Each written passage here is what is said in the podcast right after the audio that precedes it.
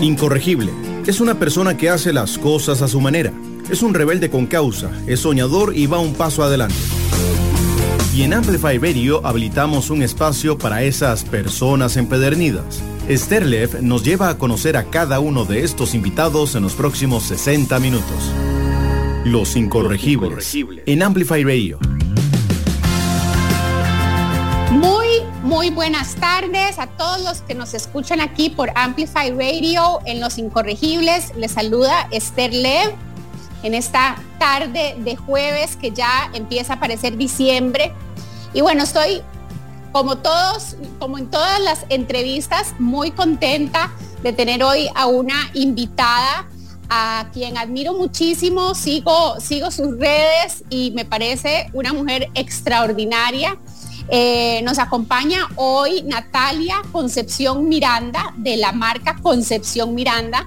Eh, y bueno, les voy a contar un poquito de Natalia antes de empezar con, las preguntas y, hacer aquí un, paréntesis de que eh, me siento muy honrada que para mi próximo Sit Down Comedy, el 16 de noviembre, Natalia me va a vestir. Ay, me siento muy fashion.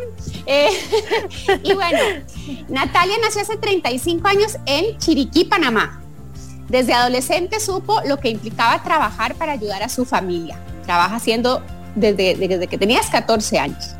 Decidió migrar a la capital de su país y fue allí donde tuvo el primer contacto con el mundo de la moda. Es una mujer inquebrantable que a pesar de las dificultades y tropiezos se ha forjado un camino lleno de éxitos. Hoy su nombre se escucha en las grandes capitales de la moda. La admiro muchísimo y me siento fascinada, como les conté, de que me va a vestir para mi próximo show. Hoy nos acompaña aquí en Los Incorregibles para contarnos sobre su trayectoria y sobre su inigualable y preciosísima marca Concepción Miranda. Hola Natalia. Hola Esther, ¿cómo estás? Muchísimo gusto, un placer enorme estar aquí, qué lindas palabras. no, bueno, yo la conocí a Natalia hace muchos años, alguna vez en, en, un, en una semana de la moda, un Fashion Week que nos invitaron y ahí estuvimos conversando un, poquito y luego empecé a seguirle en sus redes y, y su ropa es sencillamente, es como, como lo que uno se imaginaría vestir, yo no sé, eh, como en un sueño, es, es una ropa divina. Eh, y bueno, es un honor tenerte aquí, ya como dije, te admiro muchísimo y, leí tu historia casualmente eh, hace unas semanas en un artículo muy, muy lindo que te hicieron para la revista Perfil y me conmovió tanto, pero tanto, tanto, que se lo, se los, releí a mi, a mi esposo y a mis hijos eh, justamente es, ese día que, que me topé con el artículo. Me gusta siempre empezar las entrevistas con una mirada a la infancia y a la adolescencia de mis invitados, la tuya en especial llena de, retos y, de dificultades. Contanos un poquito de esta etapa y cómo te marcó para escoger tu camino profesional. Bueno, realmente, Esther, mi camino profesional no, no fue definido como desde que yo estaba pequeña. Yo nunca soñé ser diseñadora de modas. Eh, siempre soñé ser millonaria. O sea, ese, era mi sueño. O sea, pero yo creo que todos, todos de adultos estamos soñando lo mismo. Qué curioso. Pero, vieras que era muy extraño porque yo era, o sea, bueno, yo soy la, la menor de cinco hijos en una familia, como tú dices, que pues mis papás eh, lucharon mucho y se esforzaron mucho. Entonces ellos siempre nos enseñaban a nosotros que éramos sobrevivientes, que había que, ¿verdad?, luchar y seguir adelante y cuando yo empecé a crecer, ese sueño en mí se hacía cada vez más fuerte. Y cuando yo tenía 15 años, un novio de una hermana mía, ellos también eran migrantes italianos en, Panamá, entonces eran personas muy empuchadas, como se diría en, Tico. Sí. Eh, me dijeron, como Nati, te vamos a regalar el mejor regalo de, que te van a dar y yo toda feliz, yo me vas a dar 100 dólares, Valerio, yo toda feliz porque siempre he sido súper super puesta a trabajar para recoger dinero y entonces me dice, no, te voy a regalar algo mejor y me regaló Padre Rico, Padre Pobre. Entonces, cuando yo leí Padre Rico, Padre Pobre, teniendo 15 años, empezó a nacer en mí eh, como ese impulso todavía más grande. Ya yo trabajaba, yo hacía encuestas en la calle, yo vendía refrescos en supermercados, yo iba a la escuela becada. Entonces yo tenía sueños muy grandes, pero cuando entendí como, como verdad, la raíz de cuando tú naces en, en necesidad, cómo eso te limita y, y, entendí mucho que también era algo que venía desde más atrás de mis papás y que yo sentía esa necesidad y ese llamado a romper ese ciclo y a, romper esa historia. Entonces era algo que se hacía como cada vez más y más fuerte. Entonces todos los libros, yo siempre he dicho que Dios a mí me habla, me saluda cuando el sol me da en la cara y me habla por medios de libros. Entonces empecé a llegar a libros como El alquimista, Piense y hágase rico y así sucesivamente. Todos estos libros iban creando como en mí esa, esa, esa mentalidad. Y cuando tenía 18 años, eh, un amigo mío eh, un gran amigo me dice, Nati, ok, tú sueñas ser millonaria, pero tienes que poner una fecha y un monto para que eso se cumpla y Dios y el universo sepan dártelo.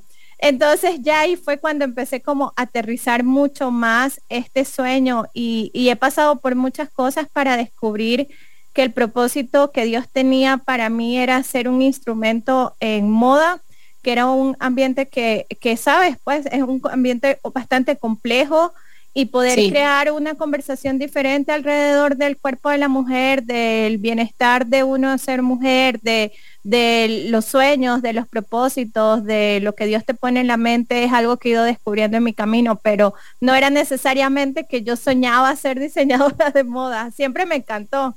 Cuando trabajaba a veces le pedía a mis papás que si me daban la, el permiso para poder comprarme una revista de, de, moda, de entonces moda. compraba la Vogue, así, pero, pero no era algo como que era cercano a mí, por decirlo así. Qué increíble, ¿verdad? Como, como cuando, y, y, yo eso, eso lo hablo tanto con mis hijos, yo les digo, vean, no hay nada como la lectura. Nosotros que, bueno, tú eres eh, ya, te, ya te estoy tratando de tú, porque me van a disculpar los radioyentes, porque eh, eh, justo, antes, justo antes de la entrevista yo te voy a hablar de vos y de usted, pero no puedo, porque yo tengo muchas amigas venezolanas a las que hablo de tú, así es que a Natalia le voy a hablar de tú, lo siento si se enojan conmigo. Eh, pero bueno, como los libros a uno, a uno lo marcan, aunque, aunque hay una diferencia importante de edad entre nosotras, eh, pero los libros a uno lo marcan, estas generaciones que cuesta tanto que lean, porque yo les digo a mis hijos, es que cuando se les abre el, mundo a través de la lectura, si quieren leer, lean desde el teléfono, pero no importa, lean, o sea, el leer un libro, lo que le enseña a uno un libro, lo que un libro puede transformarlo a uno es, es, realmente eh, impresionante, ¿verdad? Pero, a ver, entonces, la moda no estaba en tu radar, por decirlo así. O sea, lo que, tú lo que, lo que estabas muy clara desde chiquita es que querías salir, digamos, de esta situación de tu familia y poder trascender y romper con ese ciclo. Eso era lo que está.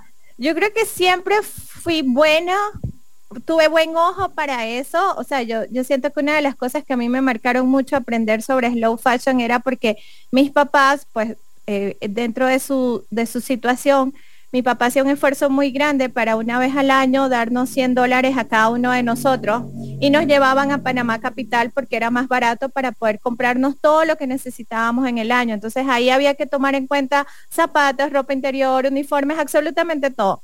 Entonces yo era muy buena buscando piezas baratas. O sea, a veces yo me sentía la persona más orgullosa del mundo porque me conseguía blusas lindísimas a un dólar.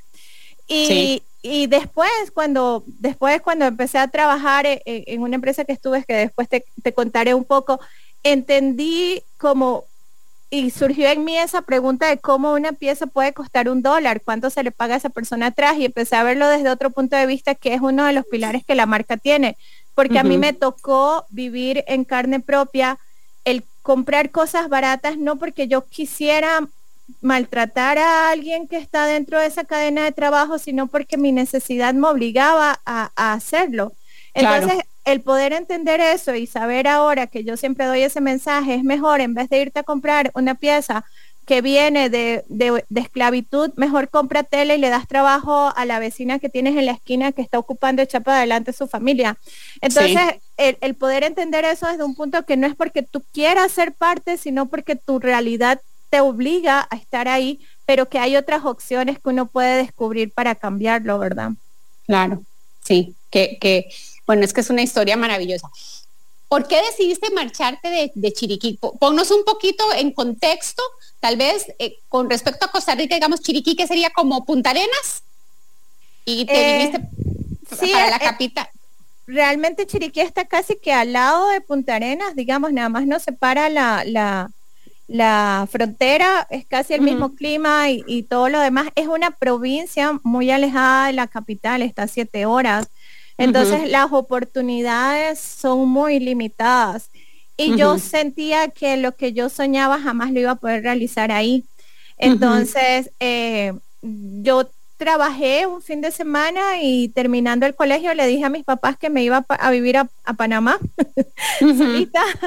y, fue, fue una decisión, bueno, yo siempre he sido muy arriesgada, fue una decisión muy arriesgada porque yo me iba con 40 dólares y 25 eran el pasaje, me quedaba como con 15 dólares más o menos para vivir en Panamá. Entonces, sí. ¿Y tenías, tenías familia en la ciudad? No. Llamé a una amiga, me dijeron que, que ellos me daban como para que me quedara los primeros días y que de ahí tenía que solucionar.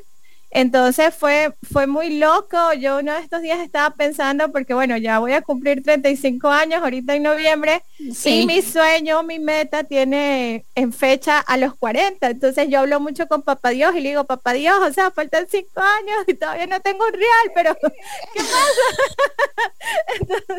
pero yo sé que Él está haciendo el camino, ¿verdad?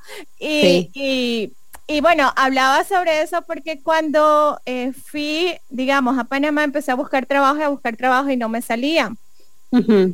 Conseguí un trabajo en eh, vendiendo programas de inglés. No sé si alguno sabe estos programas que antes vendían, que eran como que te intentaban poner ese programa carísimo y todo eso. Y me daban una formación buenísima, pero no me pagaban hasta que yo vendiera el primer programa y ya me había gastado casi que todo el dinero que tenía, me quedaban dos dólares. y un amigo me dice, Nati, ¿por qué no vas a Zona Libre en Colón? Ahí siempre están buscando vendedoras. Y me quedaban dos dólares. Entonces me subí a un bus que ni siquiera era el bus, había perdido 50 centavos. Imagínate, en ese momento yo para adentro mío yo lloraba, yo decía, si yo no lo logro, voy a tener que decirle a mis papás que me consigan dinero para devolverme y no voy a haber hecho nada. Y llegué y Colón es un lugar que se inunda, no sé si alguna vez has ido, pero es un lugar que se inunda cuando llueve, me bajé del bus y el agua me daba hasta la mitad de las rodillas y yo cuidando las hojas de vida para que no se me mojaran. y cuando llegué a la, a la entrada me dijeron que no podía entrar, que, ah. que solo las personas que trabajaban ahí o los compradores. Y yo le pedí tanto a Dios y me dejaron entrar y ahí en ese momento conseguí mi primer trabajo que era en una, en una marca de, ropa, que hacía marca, o sea, hacía ropa para todos los hombres, niños, mujeres, etcétera. Y ahí entonces empecé a trabajar y me pude quedar en Panamá y ahí empecé a crecer. Eso fue como un proceso muy grande. Yo llegué a un momento que le vendí hasta, hasta Paquita Carrión, la dueña de las tiendas Carrión en Honduras y, ella me contaba mucho cuando yo me reunía con ella su historia, que ella había salido de vender frituras en un mercado en Honduras, que los mercados allá no son bonitos, Esther, los mercados allá son de aguas negras, de tablillas encima. Y ella me decía, vea, si yo pude construir Carrión, así usted también puede. Entonces vieras que siempre he sentido que Dios ha estado por, por frente de mí, guiándome y poniéndome personas que me digan las palabras que hagan que mi corazón crea más en ese sueño. Sí, qué maravilla. Pero entonces ya a los, digamos que a los 19, 20 años ya estabas manejando toda la parte como de merchandising y, inventario y todo lo demás de, esta, de esta tienda donde estabas trabajando.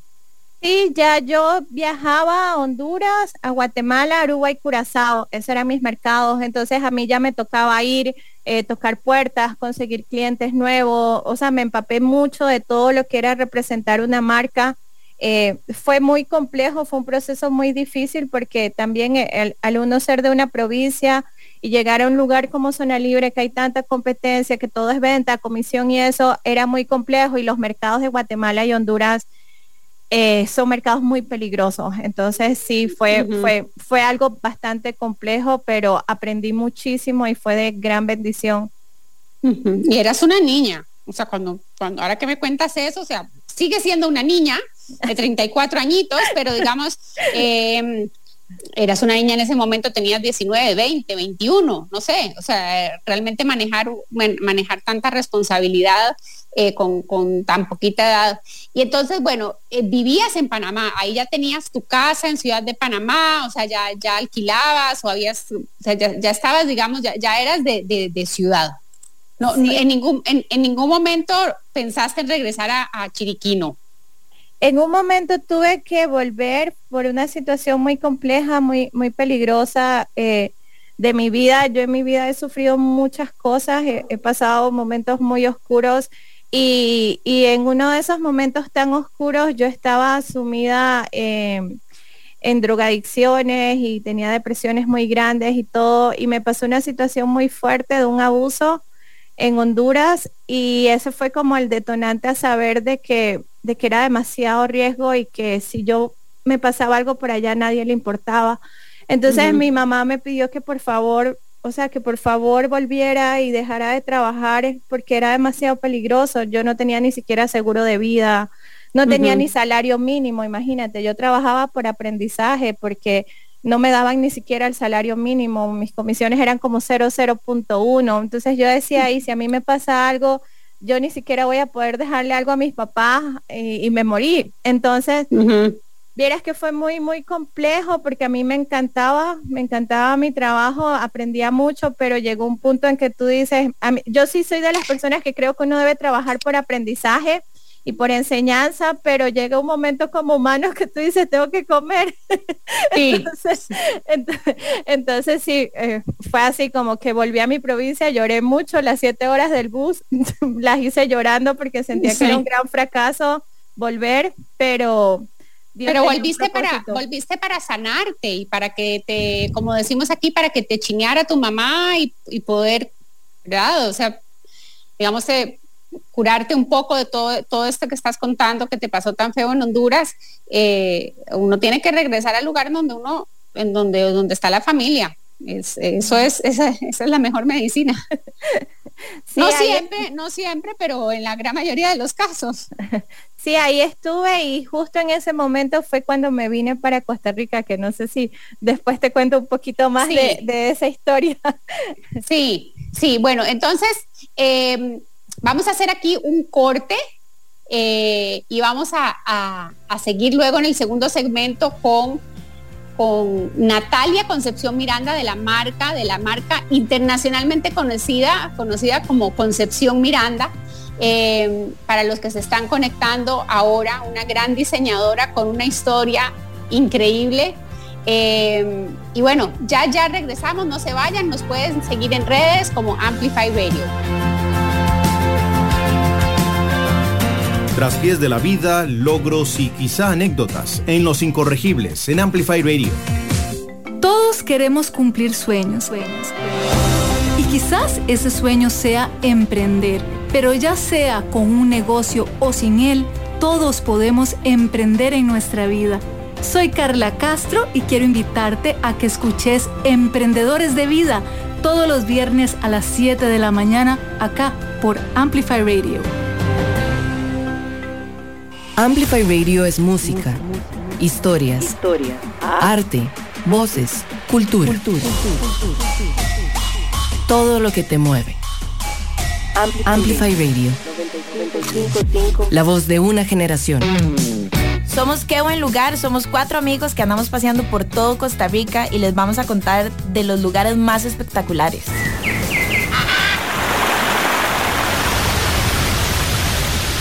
Las mejores recomendaciones, los mejores consejos para que se vayan a pasear sin ningún miedo. Y también vamos a responder todas las preguntas que tengan. Todos los viernes a las 9 de la mañana por Amplify 955. Los incorregibles. Los incorregibles. Tras pies de la vida, logros y quizá anécdotas. Con Esther Lev en Amplify Radio. Los incorregibles. Estamos de regreso aquí en Los Incorregibles por Amplify Radio con una invitada muy, muy especial, la diseñadora Natalia Concepción Miranda de la marca Concepción Miranda. Para quienes están conectando recién, eh, Natalia es panameña de nacimiento, pero vive en Costa Rica ya desde hace varios años y su marca, eh, que justamente son sus apellidos, Concepción Miranda, eh, ha traspasado las fronteras no solo de nuestro país, sino de, todo Centroamérica y, se ha presentado en importantísimas exposiciones de, la más alta moda, así como, como ha aparecido en, editoriales de revistas tan reconocidas como Vogue y Marie Claire. Y bueno, ahorita nos va, a, va a contar un poquito de todo este proceso. Entonces, em, contanos cómo fue ese primer trabajo que, nos, estabas dando una idea de, lo que te tocaba hacer y que no te pagaban muy bien, pero en, el que aprendiste cómo, era este, este mundo de la moda y eh, en qué momento es que se te, iluminan las luces y decides que, que quieres ser este, diseñadora. Bueno, vieras que ahí en, en, en es, o sea, el trabajo era increíble. El hecho de, bueno, yo nunca me había subido a un avión, entonces la primera vez que me subí a un avión fue porque mi jefa en algún momento, bueno, te dije que leo mucho, una vez leí un libro que se llamaba Muchas vidas, muchos maestros, y yo le decía a Wendy, Wendy, o sea, es que yo siento que tengo una vida, fuiste mi mamá, porque ah. ella no era la dueña de la empresa, pero era una mujer que había trabajado mucho en construirla. Entonces, eh, realmente como casi que el éxito de la empresa era debido a todo el trabajo que ella había puesto y ella me enseñaba mucho, me enseñaba mucho de cómo ser fuerte, de a mí a veces me tocaba llorar y me decía, ve y lloras en el baño y te encierras llorando y sales con una sonrisa que nadie te vea quebrado. O sea, recuerda que tú eres fuerte porque a las finales era muy joven en un lugar muy difícil y yo digo que todavía llevaba la gallina en el hombro, ¿me entiendes? Porque uno en campo es muy bueno, uno piensa que la gente es, ¿sabes? Como que te van a tender la mano y todo eso y te das cuenta de que hay mucha rivalidad.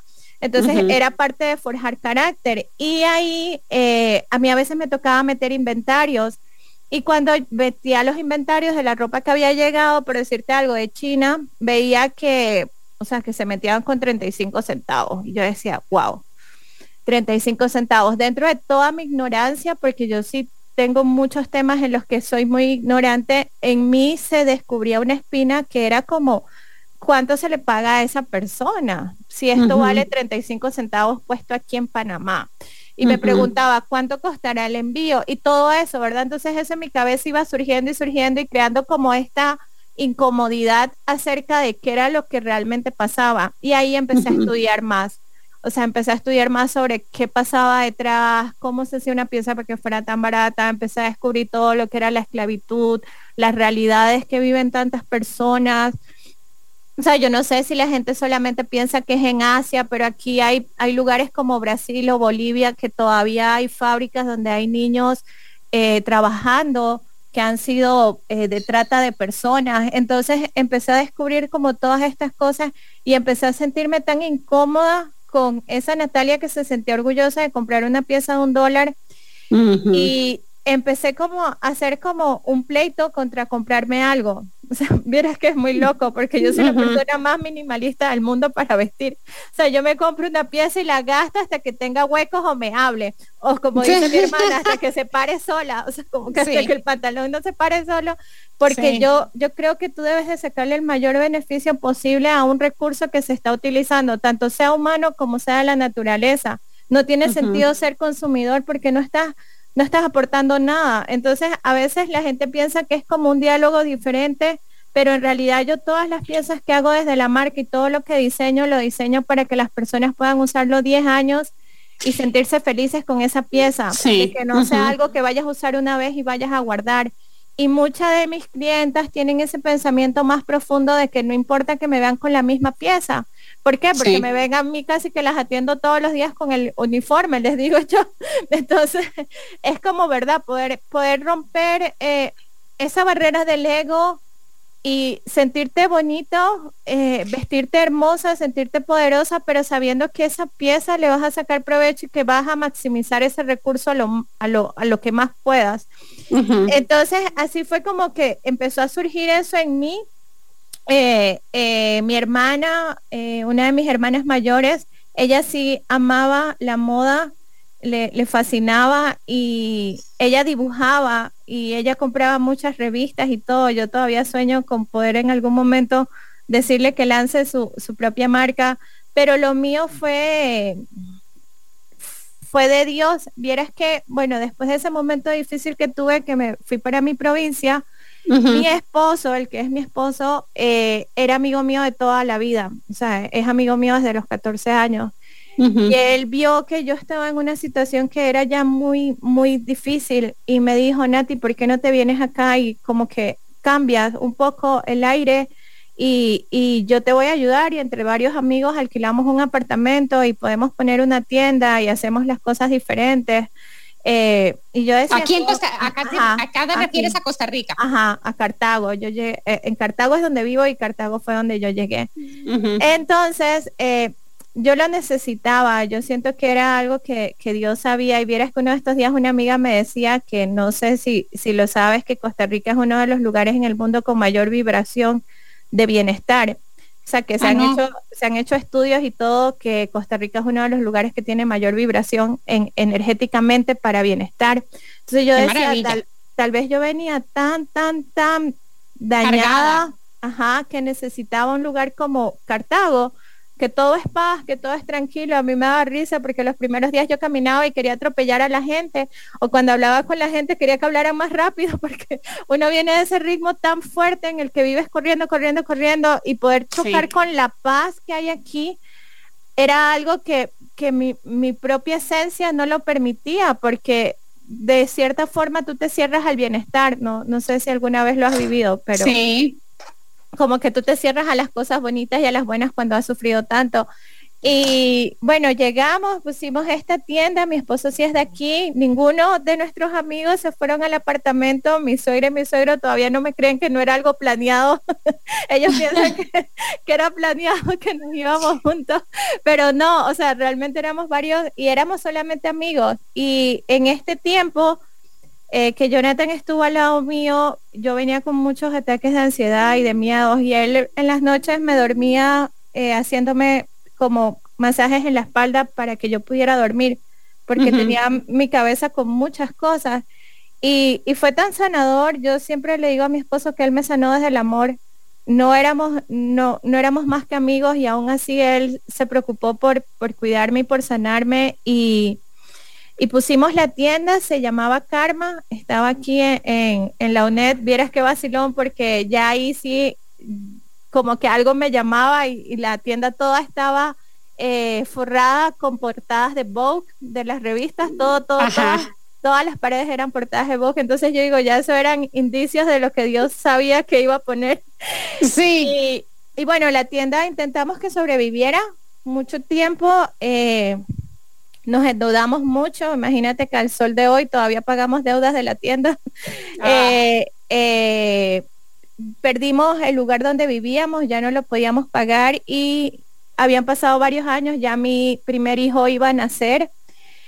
Entonces, eh, de ahí ya mi hijo nacía y no podíamos seguir adelante con la tienda. Entonces yo me metí a un cursito de costura para poner blusas e intentar que la tienda sobreviviera. Y la tienda cierra y nace la marca. Eh, fue un momento muy raro. Eh, imagínate que, bueno, el miedo de fracasar otra vez, de que nace tu primer hijo, de que pierdes el lugar donde vives. Nosotros le pedimos a mis suegros que nos dejaran venir a vivir aquí.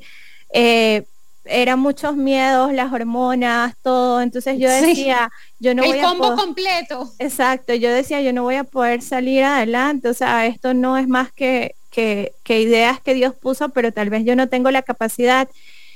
Y cuando Frank nació, tenía como tres mesecitos, un día yo dije, ¿sabes qué? No, yo no puedo dejar que el miedo me, me venza. Entonces me iba en bus y ponía camisetas ahí en tienda en ese momento existía de aquí allá. Entonces ponía blusitas ahí y, y, así, con Fran en brazos, en bus, empezó a nacer Concepción Miranda. Esa fue como, como Dios me llevó a, a, a, lo que estoy ahorita. increíble, increíble. Entonces, tú, aparte de, de, de, diseñar, o sea, hacer los bocetos de tus, de tus prendas, también coses que eso es muy extraño porque justamente mi hija, mi hija está, bueno, tiene 14 años, pero le, le gusta mucho todo el tema de la moda. Entonces, bueno, yo le leí tu artículo y he estado tratando como de que se despegue un poco el teléfono y, y se meta un poquito como en algo que la apasione. Entonces la voy a meter en clases de costura. Y yo le decía, mi amor, son pocos los diseñadores que saben coser, pero es tan importante porque yo algo sé coser. Entonces, tengo mi máquina y toda la cuestión. Y yo le decía, es muy importante que usted sepa coser, que usted sepa hacer una prenda, porque no solo se trata de dibujarla, se trata de ver cómo, ya, de, tocarla, de verla en tres dimensiones. Sí, pero no, yo, perdón, Esther, yo nunca estudié diseño de modas. Yo lo que estudié fue corte, costura y confección en una academia aquí en Cartago chiquitita.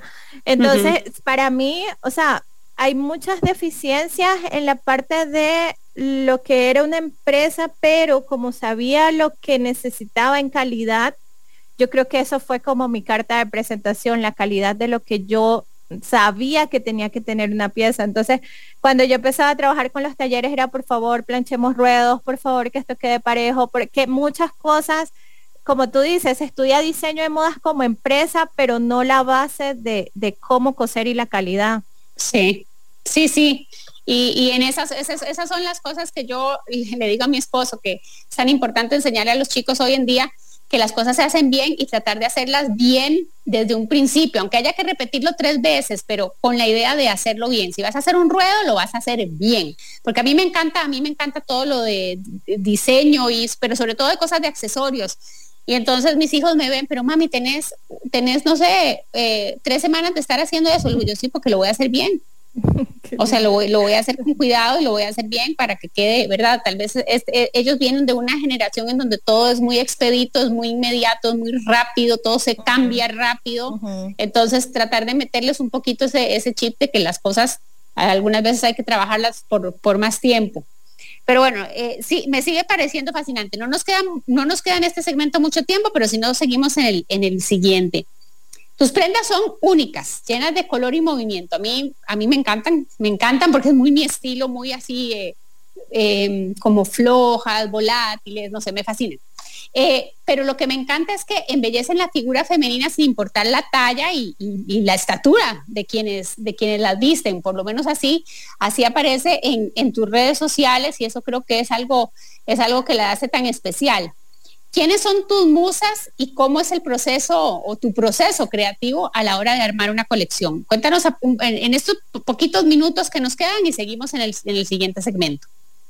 Bueno, Esther, yo siento que realmente eh, también, nuevamente, por experiencia propia, yo eh, era muy delgada, pesaba 62 kilos. En algún momento cuando mi hijo nació pasé noventa y tantos de kilos y nunca bajé. O sea, después que yo tuve mi primer hijo, nunca bajé. Supe lo que fue que mi cuerpo explotara mi piel y se llenara de estrías desde mi busto hasta mis rodillas. Y en ese momento hay una parte tan importante que tú tienes que llevar sobre tu físico y lo que te exige la sociedad, cómo debes verte. Yo siempre fui una persona que era muy atractiva y el poder engordar para mí fue como llegar a una zona de confort.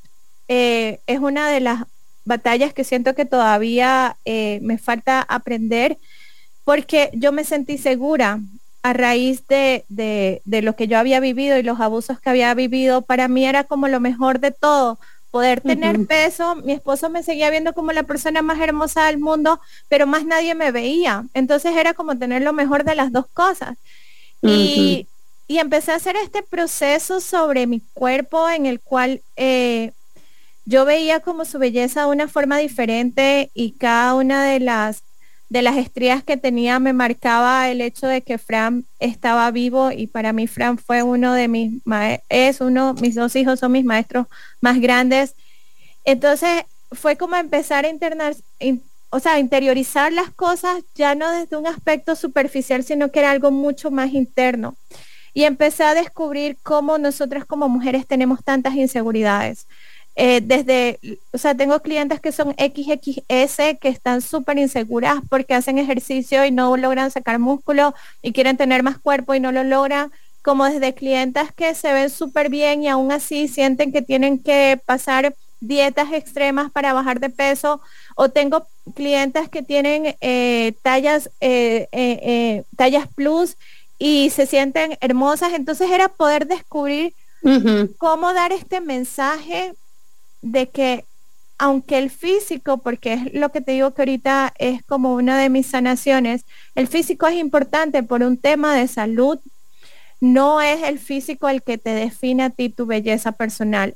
Así es. Entonces es como poder hacer sentir bien a cada una de nuestras clientas hermosa en cada una de sus tallas, en cada una de sus formas, en cada color. Y vieras que es muy bonito porque muchos de nuestros estampados tienen marcas de estrías o tienen marcas de celulitis o tienen mensajes de que eres hermosa, eres bella, eres poderosa, porque es hacer una conversación diferente desde el ser, desde algo que es más interno. No, no es el físico. El físico es demasiado lindo, pero a la final es una demostración de lo que tú llevas dentro.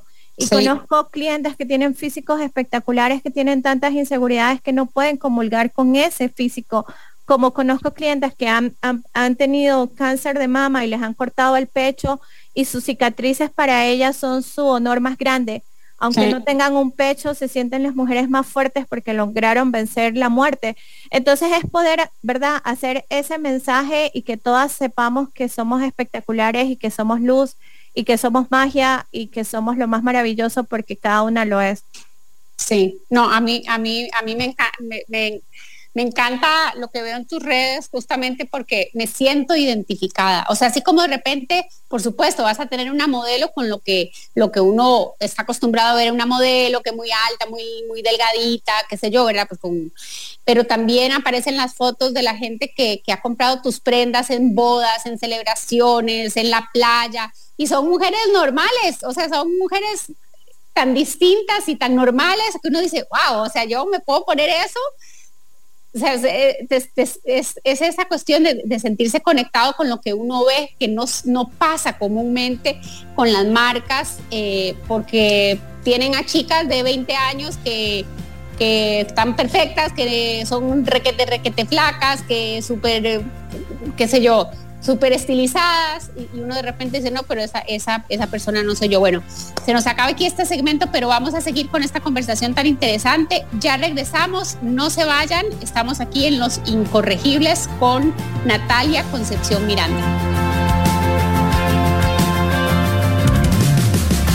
Rebeldes con causa, los soñadores parte de nuestros invitados en Los Incorregibles, en Amplify Radio. Crossfade. Hola, soy DJ Bishop. Yo soy Prisma Deer. Todos los viernes a las 9 de la noche les invitamos a escuchar Crossfade, un programa dedicado a la música house, disco, funk, deep, jacking, soul, afro y otros subgéneros. Crossfade. Recordá, todos los viernes a las 9 de la noche. Crossfade, Crossfade, Crossfade por Amplify 955. Compartamos a través de nuestro Facebook, Amplify Radio. Noticias de tus artistas, actualidad, programas. Búscanos en Facebook como Amplify, Radio. Hola, soy Jim Smith y quiero invitarlos a que me acompañen todos los lunes a las 4 de la tarde a Club de Voces, el programa de bienestar y evolución personal. Vamos a tener invitados, entrevistas y por supuesto tu voz también es importante, así que puedes participar a través de WhatsApp o llamadas. Todos los lunes a las 4 de la tarde a través de Amplify Radio 955. Un megáfono cultural todos los jueves de 7 a 9 de la noche. Siempre con contenido actualizado, crítico y fresco. Amplificamos la escena musical de Costa Rica y el mundo. Somos Lead by Lead. Amplify Radio es música, historias, arte, voces, cultura. Todo lo que te mueve. Amplify Radio. La voz de una generación. Tras pies de la vida, logros y quizá anécdotas en Los Incorregibles, en Amplify Radio. Estamos de regreso aquí en Los Incorregibles con la diseñadora de moda Natalia Concepción Miranda de la marca Concepción Miranda, que quiero eh, contarles que la tienda está en Avenida Escazú. Así es, Natalia. Sí, en Avenida Escazú está en el parqueo techado de la Torre Lexus, como si dan la vuelta como a Chatí, sí. ahí está. está, está y, y, comparte el local con nada más y nada menos que Fabricio Berrocal, quien es un también extraordinario diseñador y es el, el responsable de vestir a nuestra Cele ahora para Qatar con esos trajes eh, divinos que les hizo, que se ven todos re guapos. Eh, y bueno, qué buena combinación. O sea, qué tan buena combinación en esa tienda. Es, un, es todo un colectivo de arte, por más que sean solo ustedes dos. Ay, qué linda Esther, muchas gracias. Es muy bonito porque digamos que la esposa del cliente de Fabricio es mi clienta y el esposo de mi cliente es el cliente de Fabricio, entonces es muy bonito. Hacemos un match. Y la, y la tienda, la tienda es preciosa, muy, muy, muy linda. Entonces, bueno, eh, justo estábamos conversando con, con, Natalia en el segmento anterior de que, de que sus, musas en realidad son todas las mujeres, son las mujeres eh, en todas sus tallas, en todas sus estaturas, en todas sus formas y en todas sus edades. Y es algo que, que, que también a mí me parece precioso de, de la marca, porque eh, muchas veces lo que uno ve en, en, la publicidad como te estaba diciendo anteriormente, son chicas de 20 años, eh, muy jovencitas, muy estilizadas, etcétera. Y uno, a ver, yo, yo estoy, bueno, después de haber pasado más por una operación al corazón abierto y que no me morí, gracias a Dios, eh, pero bueno, ya a, atravesé la barrera de los 45, voy que vuela a los 50, eh, y, y, y, y por otro lado, nunca me he sentido tan feliz eh, en mi cuerpo. Es algo tan curioso y, justamente eso, de, eso trata mucho el, el, show que voy a hacer ahora en noviembre, en el, en, que me, en el que me va a vestir Natalia, por cierto, y me siento tan, pero tan fashion. Eh. y habla mucho de eso, de, de la belleza de la mujer, de, de, todos estos cambios que vienen después de los 40 años, eh, que implican la sexualidad de la mujer, los cambios hormonales, pero también el que, el que siento yo que es una edad en la que uno hace las paces con su cuerpo y con, y con, lo, y con todo lo que le ha dado a uno ese cuerpo maravilloso hasta el momento. Eh, las que decidimos tener hijos, los hijos, eh, eh, las que atravesamos por alguna cuestión de salud o alguna cuestión emocional muy fuerte. O sea, es un cuerpo que, que, como digo yo, mi cuerpo eligió vivir en esa sala de operaciones, decidió que iba a pasar esa operación que, y que iba a sobrevivir y que se iba a reponer. Entonces siento que, la, que tu ropa festeja la vida. E, eso es lo que me, me, me encanta, me encanta que, que, festeja la vida más allá de una cuestión eh, de, de la parte estética. Entonces, lo que no me contestaste es quiénes son tus musas. Oh, realmente tú, tú lo respondiste, Esther. Digamos, yo siempre que hago una pieza lo hago pensando eh, en cómo va a hacer sentir a, las mujeres que lo van a utilizar.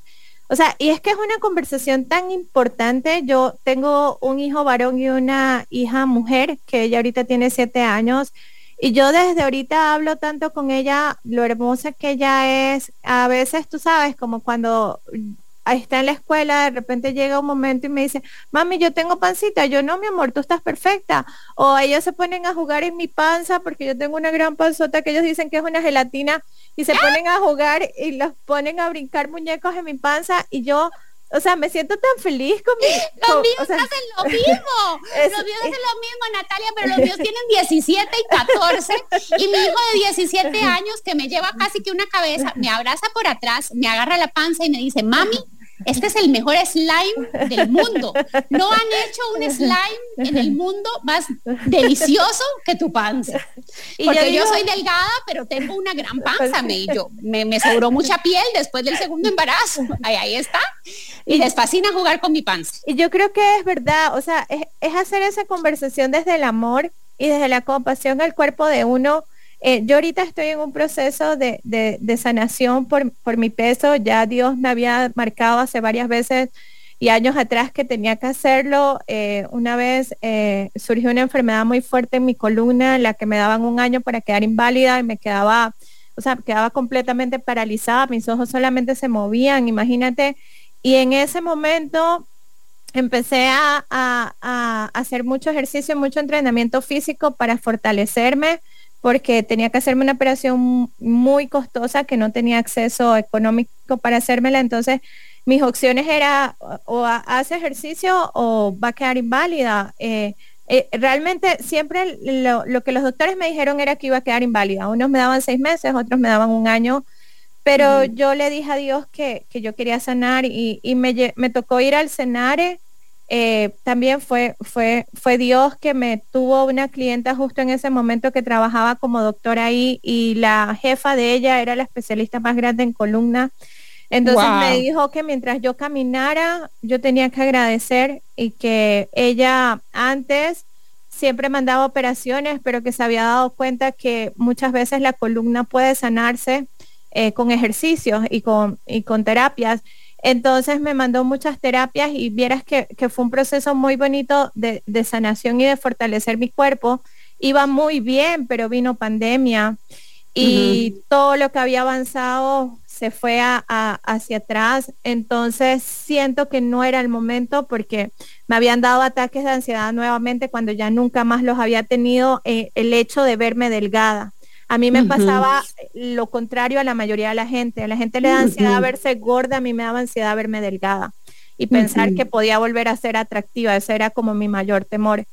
Entonces yo entendí que, que no era mi momento que todavía no estaba lista para, sanar. Y vieras que eh, este año eh, encontré una coach nutricional muy buena que me ha podido ayudar a entender, o sea, la raíz del por qué eh, mi peso no adelgaza, aunque haga mucho ejercicio, yo no como muchísimo ni nada. Entonces, ella me ha ayudado a entender mucho y vieras que ya voy en ese proceso, ya he bajado 5 kilos y y es como, ¿verdad? entender que no todas las personas somos iguales ni que todos vivimos lo mismo. Hay personas que pueden pagar una niñera, pueden pagar un gimnasio, pueden pagar un entrenador. Hay muchas personas que no pueden hacerlo, su realidad económica no lo permite. Y poder ser compasivo acerca del cuerpo de la mujer desde niños.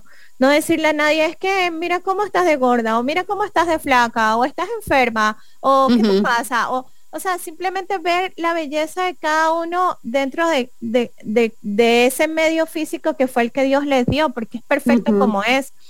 Y, mi inspiración realmente surge eh, en mis momentos de vida. Hay, hay veces que he tenido colecciones muy oscuras, eh, muy complejas emocionalmente, eh, como he tenido colecciones que han sido pura luz y pura magia entonces siempre me inspiro en lo que yo sí creo que esto para mí es un instrumento de, Dios. Yo sí creo mucho, mucho, mucho en Dios. Mi, vida me ha llevado ahí. Y justo la última colección se llama Dios en ti porque es mi homenaje a Él. Porque yo digo que si Él no hubiese querido arrodillarse al fondo del hueco donde yo estaba, de tal vez no estuviera aquí, Esther, o sea, tal vez mi, mi, historia no, no, no te inspirarías como, como, como tú dices que mis palabras te suenan, tal vez hay alguien que necesita escuchar mi historia y saber que puede salir de ahí y que tiene un propósito más grande. Entonces, eso es como lo que a mí me inspira, simplemente lo que siento en mi corazón que tengo que comunicar en ese momento de mi vida. Mm. Bueno, cuéntanos, cuéntanos, eh, porque para ver si nos alcanzan estos 10 minutos que nos quedan, cuéntanos un poquito cómo fue ese, como dicen en el, en el, en el mundo de la música, ese crossover de pasar de, de, Chiriquí a Ciudad de Panamá, a San José, a estar en la Vogue y en la Marie Claire y que eh, eh, las grandes personalidades de la industria de, de, la televisión y el cine estén usando tus prendas. O sea, eso me explota la cabeza, digamos. bueno, no sé si has leído la historia de Keylor Navas, algún día me gustaría conocerle y decirle que la historia de él me inspira mucho porque yo siento que mi historia es como la de Keylor Navas versión en moda. Sí, sí. Porque, o sea, son cosas que realmente son imposibles para el ser humano, pero que para Papá Dios no, no hay ningún imposible. O sea, yo trabajo eh, en un cuartito aquí en la casa de mis suegros que es súper pequeñito y ahí aquí trabajando un día me escribió un editor de de Europa y me dijo, es que yo veo tu marca en Vogue, veo tu marca en Marie Claire, veo tu marca en los mejores lugares. Y ya yo en ese momento ya sí estaba tan, tan llena de ese sueño que tenía tableros de sueños y en mis tableros de sueños estaba así como Vogue, Coterier, eh, o sea, todo eso lo tenía anotado. Y Y yo le digo a mi esposo, yo amor, es que eso es de Dios. Y él me decía, no, eso seguro es una estafa, te van a coger la ropa y no sé qué. Y yo decía, no, eso tiene que ser Dios. Y, y así fue, o sea, se mandaron las piezas. Yo aquí, Esther, nunca he tenido como un espacio en la moda en, en Costa Rica porque yo no conocía a nadie, no venía de Parson o, ¿sabes? O sea, no estaba dentro de ese medio. Entonces yo no tenía como esas puertas abiertas. Había convocado muchas veces para los Fashion Week y nunca había logrado que me, que me dieran oportunidad, escribía revistas, no, no me abrían las puertas. Y cuando mandé eso se fue en septiembre y en octubre la primera publicación de la marca fue en el Oficial Italia y las marcas que estaban con nosotros era Chanel y Dolce Gabbana, imagínate. Wow. O sea, eso fue para mí como, ¿verdad? Como como increíble poder ver mi falda al lado de Chanel y Dolce Gabbana en una de las mejores revistas del mundo y de ahí en fuera los editores, o sea, los editores de revistas como Vogue tienen acceso a todas las marcas del mundo y que puedan elegir una pieza tuya por encima de Chanel es increíble. Y vieras que cada vez que va una colección allá, la reacción es increíble. Cuando nos tocan eventos, eh, una vez nos tocó un evento de tres pisos que la, la, dueña del evento nos dijo es que yo quiero que el primer stand y el más importante sea para ustedes y la gente entraba de tres pisos de ver 75 marcas y decían, lo más bonito de todo este evento es su marca. Y yo desde la humildad de mi corazón siento que no es lo que yo hago, sino a donde Dios hace que llegue, porque yo hago una parte, pero de ahí en fuera todo lo demás para mí sería imposible lograrlo. Entonces, mm. vieras que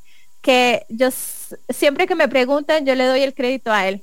Mm, mm. ahora estuvimos en una feria que se llama Coterie en Nueva York. Esa es la feria más grande del mundo entero. Es donde va todo lo, mejor, digamos, que hay. Solo entrar ahí es casi que imposible y, nos eligieron. Y la gente paraba a, a, preguntar, a tomarle fotos, a tomarle fotos a los detalles cuando la gente ni siquiera pasa a un stand si no tiene cita programada. Entonces, ¿verdad? Es como eso que te llena el es maravilla. Hasta se me, se me, hace piel de gallina y todo. Sí, a mí se me llena el corazón siempre, vieras que es muy loco. pero eh, eso, yo hago mi parte, eh, pero de ahí en fuera yo no sé explicarte, Bella. O sea, de ahí en fuera es Dios. Mm. Bueno, yo, yo pienso, yo creo muchísimo en Dios, sobre todo por, yo, yo digo que yo creo en una triada, creo en Dios, creo en el poder infinito de, del universo y en la fuerza de la naturaleza. Entonces yo siempre me, yo digo Dios, Pachamama y el universo. este, este, pero creo que, más allá de Dios hay, hay una cuestión de perseverancia y de empuje y de visión que has tenido, que eso no se aprende necesariamente en, una universidad, ni en las más importantes de diseño que, mencionaste recién. Eh, y es algo que sí, que sí quiero corregirte, tal vez como, en, papel de hermana mayor que te llevo 12 años, eh, no, no me parece que, que, esté bien que digas que eres ignorante en algunas cosas, no. Eh, yo creo que todos estamos siempre en un proceso de aprendizaje que se termina el día que, se, que damos nuestro último respiro en esta vida. Eh, pero eso no nos hace ignorantes, lo que nos, lo que nos hace es aprendentes. Yo sé que la, la, palabra no existe, pero esa es. O sea, estamos aprendiendo y en el camino vamos, vamos aprendiendo, pero lo que tú has logrado eh, sin tener estudios formales tiene mucho más mérito.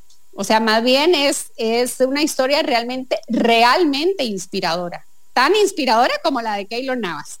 Eh, y bueno, no, no, no me gusta, no me gusta terminar las entrevistas, tal vez nos, nos regalan un par de minutos aquí en, en cabina. Eh, aparte, bueno, de, estar ahora en, en vestiste hace poquito a Jocelyn, ¿cómo se llama esta chica? Roselyn Sánchez, sí. Qué vestido. qué bárbaro. Esa mujer. ¿Cómo se veía esa mujer? Dios mío, porque ¿sabes lo que me gusta? Ese vestido tan sensual y a la vez tan elegante. Es esa línea tan delgada entre la sensualidad y la elegancia que no logran tenerlo todos los diseñadores. O sea, o hacen cosas muy sobrias que podrían pasar un poquito de aburridas o hacen cosas demasiado, eh, donde se expone demasiado el cuerpo de la mujer que como habría dicho mi, mi, mi, mamá que en paz descanse, hay que dejar cositas a la imaginación. Em, pero sí, un, balance muy, muy, muy bueno en ese, en ese diseño. Y Jocelyn es nada más y nada menos que una de las figuras más importantes de, de la televisión en Latinoamérica, ¿cierto? Sí, ahorita Rosalind Sánchez está como en el cúspide de su carrera y bueno, ya esta es la, tercera ocasión que nos, nos elige una vez para una entrevista en el New York Times nos eligió, entonces sí, es, es muy bonito realmente. Sí. Bueno, y, y para terminar, para terminar en estos, en estos minutos que nos quedan, siempre me gusta terminar con esta misma pregunta, comenzar siempre con un poquito una mirada hacia el pasado y terminar con qué es lo que te hace incorregible, porque este programa se llama así, porque yo me considero una incorregible. A mí me dicen, no se puede, digo yo, ah, no, de veras, vamos a ver si no se puede.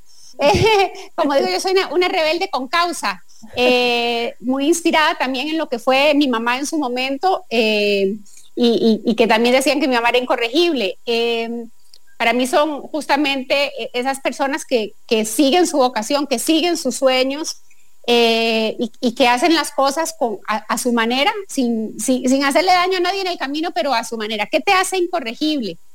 ¿Qué es lo que te mueve a perseguir tus sueños? Bueno, tú sabes que yo siempre he pensado, Esther, como que es una frase que siempre he tenido en el corazón, que Dios me ha puesto, que Dios manda sus batallas más grandes a sus mejores guerreros y que cuando hay una tormenta, eh, los pajaritos se esconden, pero las águilas vuelan más alto. Entonces, siempre ha sido ese empuje tan fuerte que hay en mí. Eh, yo, yo le digo a Dios y a la vida y al universo que yo he sido tan terca, tan terca, que llegará el día que ellos van a decir, ¿sabes qué? Esta mujer fue tan necia que se lo merece y me lo dará. entonces, entonces, o sea, eh, las señoras de mis talleres, porque ya ahorita somos siete talleres aquí, ellas me dicen, uno de estos días estábamos reunidas y me decían, yo le agradezco tanto a Dios que tú seas tan terca, Nati, porque si tú no fueras tan terca, nosotros no estuviéramos donde estamos. Entonces, mm. Yo creo que la terquedad, o sea, ah, yo creo que ahí se resume todo. O sea, no, mm. yo tampoco nunca me quedo con un no, ni me quedo con que no se puede, siempre busco la forma de cómo.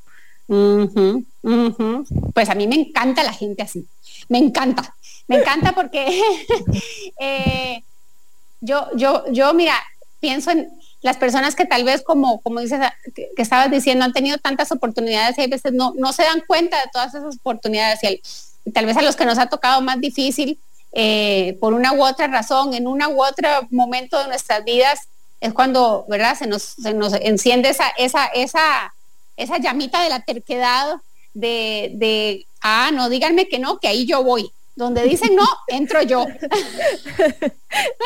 Tal cual. Pero, esa, esa terquedad eh, me parece maravillosa, me, me, me inspira muchísimo tu historia, eh, me siento muy honrada de llevar una prenda tuya en, mi show. Me voy a sentir muy, muy sexy. Eh, y bueno, eh, los invito a todos a seguir las redes de Concepción Miranda. Así, así aparecen en, Instagram, ¿cierto? Como Concepción Miranda.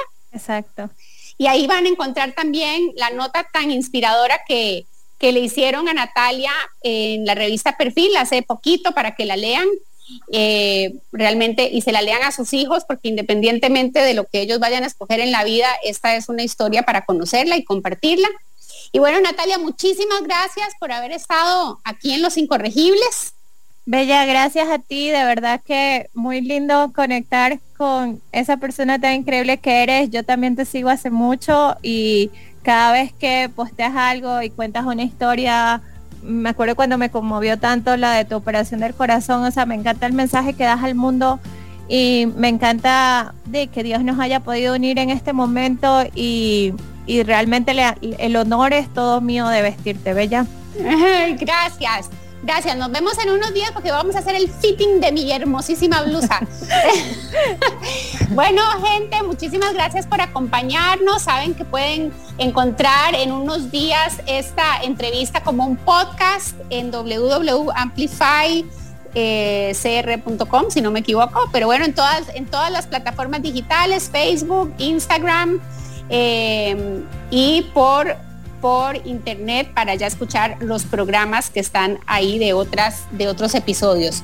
Nos vemos, que estén muy bien y que pasen muy lindo fin de semana. Gracias Natalia, un abrazo enorme. Muchísimas gracias a todos, un abrazo a ustedes. Inicia la cuenta regresiva para que nos escuchemos de nuevo en siete días. Los Incorregibles, con Esther Lev, filosofando con humor sobre la vida, logros y traspiés. Volvete un incorregible con nosotros, el jueves a las 5 de la tarde en Amplify Radio 955. Los Incorregibles.